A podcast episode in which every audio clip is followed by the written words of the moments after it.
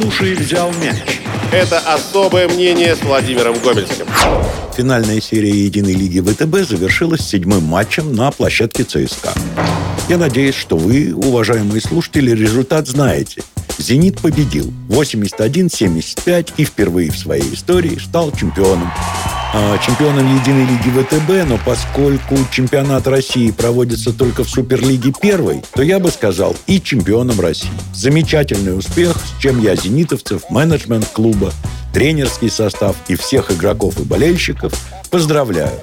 Что же случилось? Что предопределило победу «Зенита»? В пятом, в шестом и в седьмом матче три игры подряд, уступая в серии один три, «Зенит» победил четыре три. Я бы сказал, что первое, что бросилось в глаза, «Зенит» больше хотел победы, то есть был сильнее мотивирован. Кроме этого, «Зенит» был более дисциплинирован на площадке. И это не про цифры, про количество потерь, а это про то, что баскетболисты «Зенита» успевали в оборону всей пятеркой, выстраивали эту оборону, подстраховывали друг друга и не делали ничего лишнего в позиционном нападении. То есть вот этот лозунг, каждому игроку относящийся «делай только то, что умеешь», «Зенит» выполнил на пятерку. И нельзя не отметить отличную работу тренера Чави Паскуаля.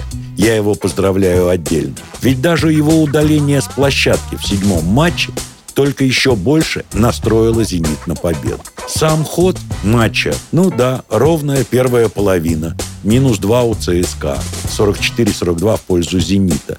Но ведь в третьей четверти армейцы не только догнали, но и перегнали соперника. Отмечу игру Каспера Уэйра. С ним зенитовцы не справлялись. Ну и в составе ЦСКА он стал самым результативным, набрав семнадцать очков с более или менее приличным процентом попадания. Однако я должен сказать, что не справляясь с одним, «Зенит» за счет титанических усилий справился с другим лидером ЦСКА. Никола Милутинов свои шестнадцать очков и семнадцать подборов сделал.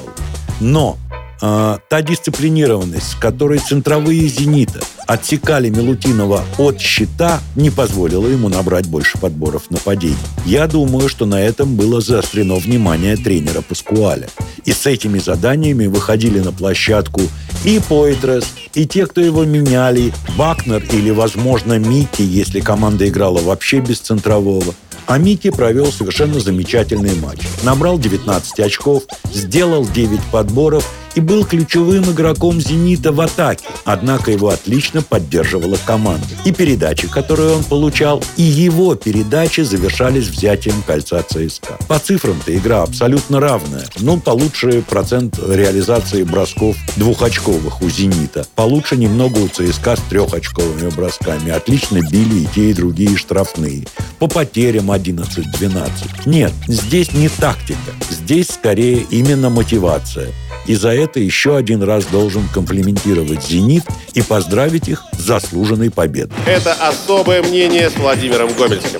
Это Дмитрий Матеранский. Я ворвусь буквально на одну минуту, чтобы напомнить вам о том, что «Взял мяч» — это большое семейство медиапроектов о баскетболе, которые вы можете найти на всех медиаплатформах. Мы есть на Ютьюбе, в Телеграме, ВКонтакте и в других социальных сетях. Мы создаем для вас лучший баскетбольный контент каждый день. И делаем это при поддержке букмекерской компании «Винлайн», нашего постоянного надежного партнера. «Винлайн» предлагает вам фрибет до десять тысяч рублей при установке мобильного приложения. Поэтому, если хотите добавить игре немножко эмоций, вы знаете, как это сделать. Ссылки легко можно найти в нашем Телеграм-канале. Ну а сейчас «Особое мнение» с Владимиром Гомельским. Это «Особое мнение» с Владимиром Гомельским.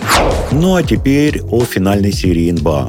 В Сан-Франциско состоялся второй матч. Golden State Warriors взял реванш за поражение в первом и обыграл Boston Celtics со счетом сто семь - восемьдесят восемь. И здесь ход игры, первая половина, первые двадцать четыре минуты, всего плюс два.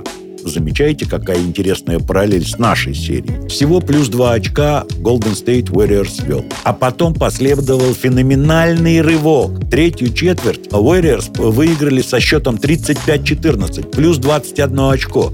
И уже о победе Бостона разговора не было. Понятно, как сложилась четвертая четверть. Команды доигрывали матч. Я думаю, что на этой третьей четверти имеет смысл остановиться более подробно. Ну да, Стефан Карри, как обычно, лидировал в нападении. Он набрал двадцать девять очков, но в этот-то раз у него получилось аж четыре партнера, которые набрали больше десяти очков. Это и Джордан Пул, и Кеван Луни, что очень удивительно, и Клей Томпсон, и Эндрю Уиггинс. Другими словами, в этой третьей четверти командное позиционное нападение Golden State сработало, а защита Boston Celtics, которую я хвалил по итогам первого матча, не сработала. Ну и, честно говоря, Golden State показал, что не зря считается одной из двух лучших команд по игре в обороне. Во всяком случае, только лидер атаки Celtics Джейсон Тейтум набрал двадцать восемь очков, а с остальными-то игроками справились, и что бросается в глаза – герои Бостона по первому матчу Эл Хорфорд, Уайт, Роберт Уильямс, Маркус Смарт.